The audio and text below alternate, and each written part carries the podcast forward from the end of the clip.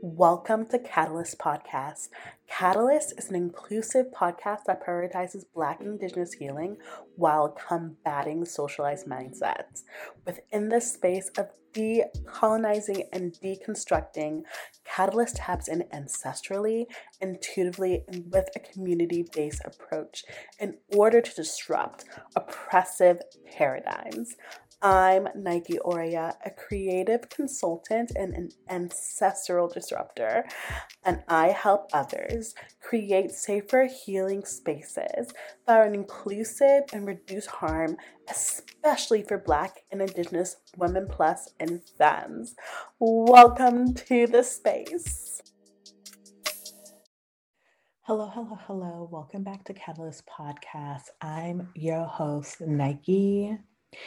If you're new to this podcast, I'm so happy to welcome you to the sacred space where we really dive into being intentional, doing self actualization work, doing self awareness work, leaning into healing, exploring various topics and ideas, some a little woo woo, some more grounded. But really, this is just a space that honors and protects Indigenous and Black femme healing as well as embraces the learning um, of everybody. So, really, really excited that you're in this space. If you're new, new in this space or you've been here for a little while, I'm just so grateful for your intersection with me. Um, today's topic is something that has been on my mind for a really long time because I think it's really hard to balance this, especially in the world that we're living, and that is rest. And I have had the call to rest for so long. And there's like moments of rest that I give to myself, but I've just noticed like I have so much anxiety around rest. And the thing is, I love indulging in rest. I will oftentimes put my rest ahead of everything else. But again, it's just like these small bouts. It's not that my rest is necessarily consistent. And so, anyway, we'll kind of like navigate this topic um, more in depth. But before we do so, I just want to remind y'all that the Ancestor Healing Retreat um, is coming up in March, but it's now open for enrollment. We already have one person who signed up. I'm so excited. Um, but basically, the retreat is going to focus on indulgence, especially in rest and restitution. Restitution. And restore and restore to I'm so sorry. I'm so tired. And I think restitution is what I meant to say, but then the scene from RuPaul's Drag Race popped into my head, or like from some reality TV show. So sorry, but restitution, even um, yes, reparations, um, everything with the raw is what we're tapping into when it comes to this ancestor healing retreat.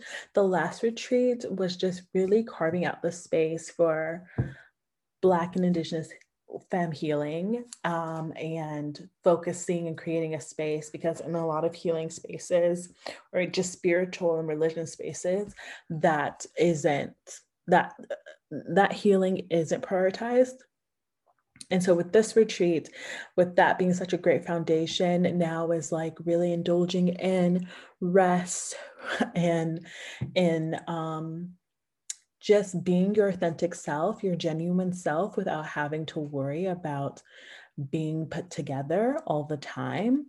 Um, and really just doing the things our ancestors couldn't, whether it wasn't, if whether there was it was because there was a barrier or because they weren't allowed or like they didn't have the privilege to do so. So anyway, the retreat is really focusing on that. And if you're interested, please check out the link in the show notes to get more information.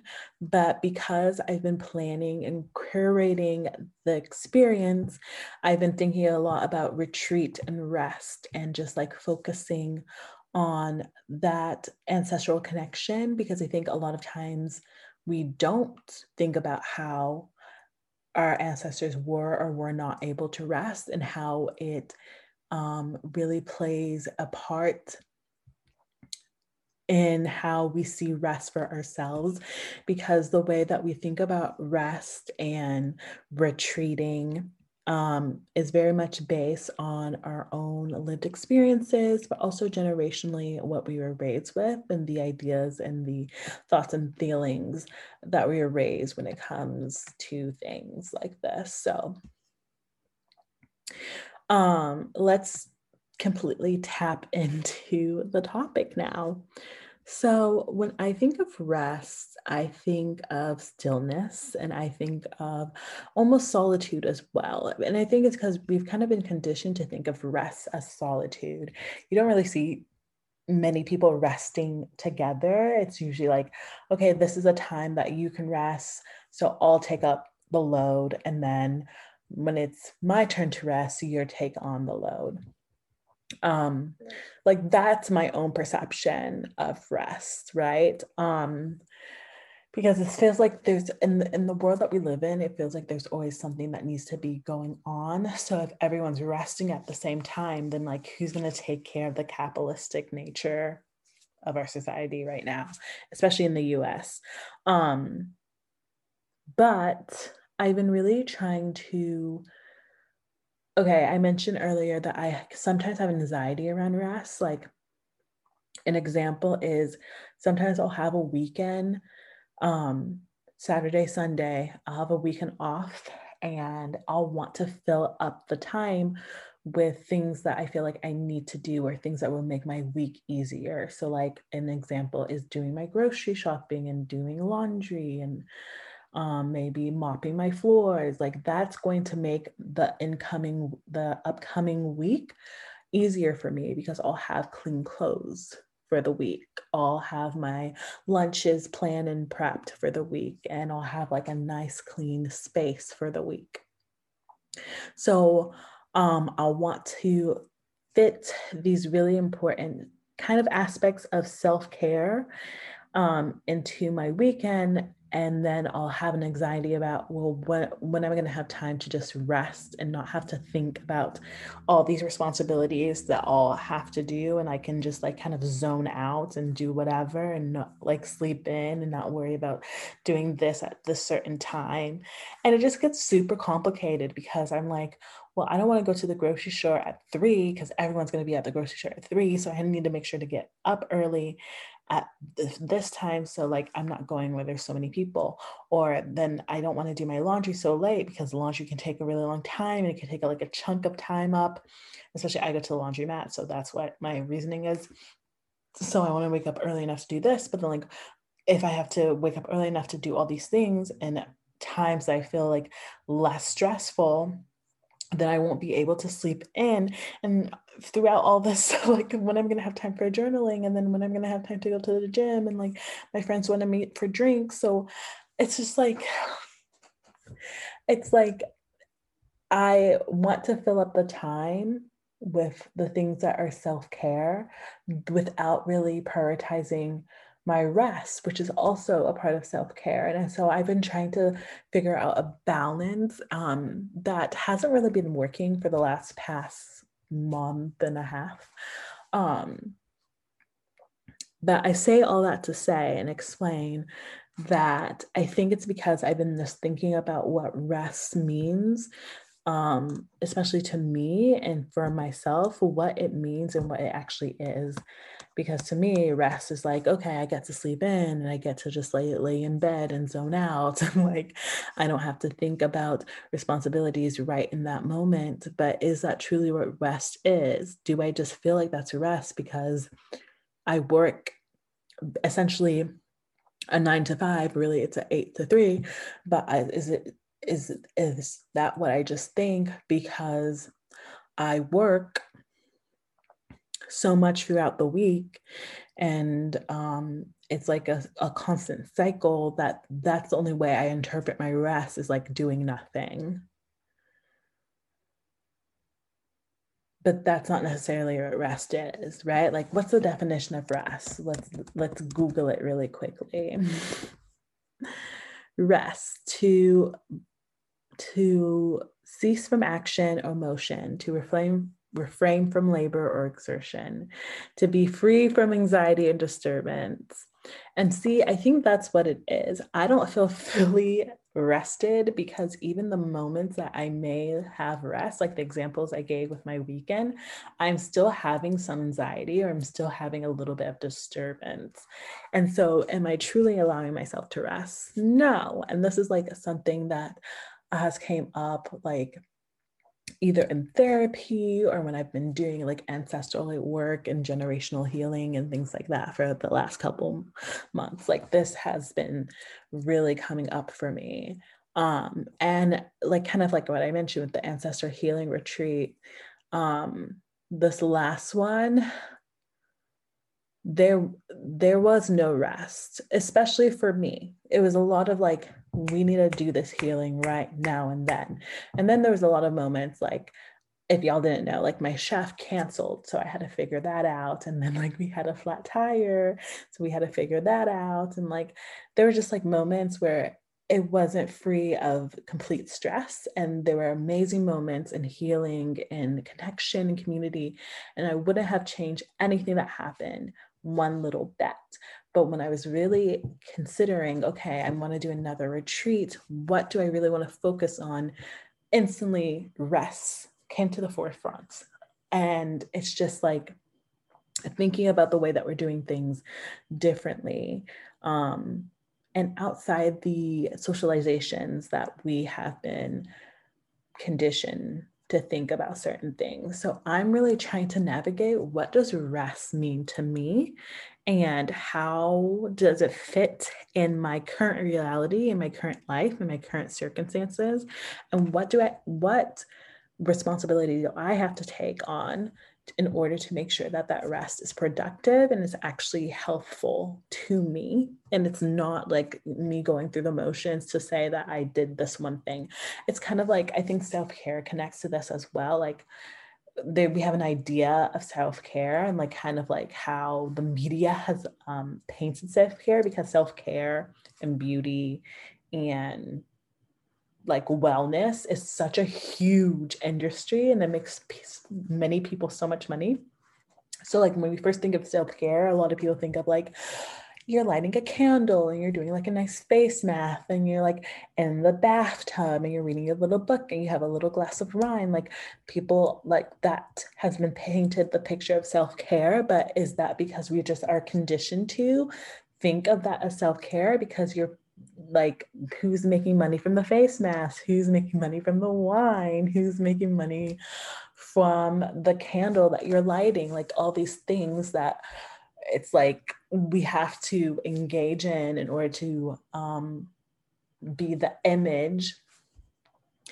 When really you when i get down to it what is self-care to me? Self-care to me is being able to connect with my plants and water them and take care of them and then sitting down and journaling and connecting with myself and then doing a little bay leaf ritual like that to me is self-care because i'm centering myself i'm relaxing i'm connecting with something outside of myself i'm giving time to process but that's not necessarily the picture of self-care when we think about it and what we're programmed to think about. And so I really feel like it's the same thing with rest that I'm figuring out. Like, what has society told me about rest, and what has what have I grew up seeing to be to determine as rest, and what do I actually think rest is to me? Because clearly, what I've been thinking to be rest isn't actually helping me. I'm not restful. I'm not. I'm tired, I'm drained, and like there's a lot of things that contribute to that. However, the methods of rest that I'm using right now are not helping.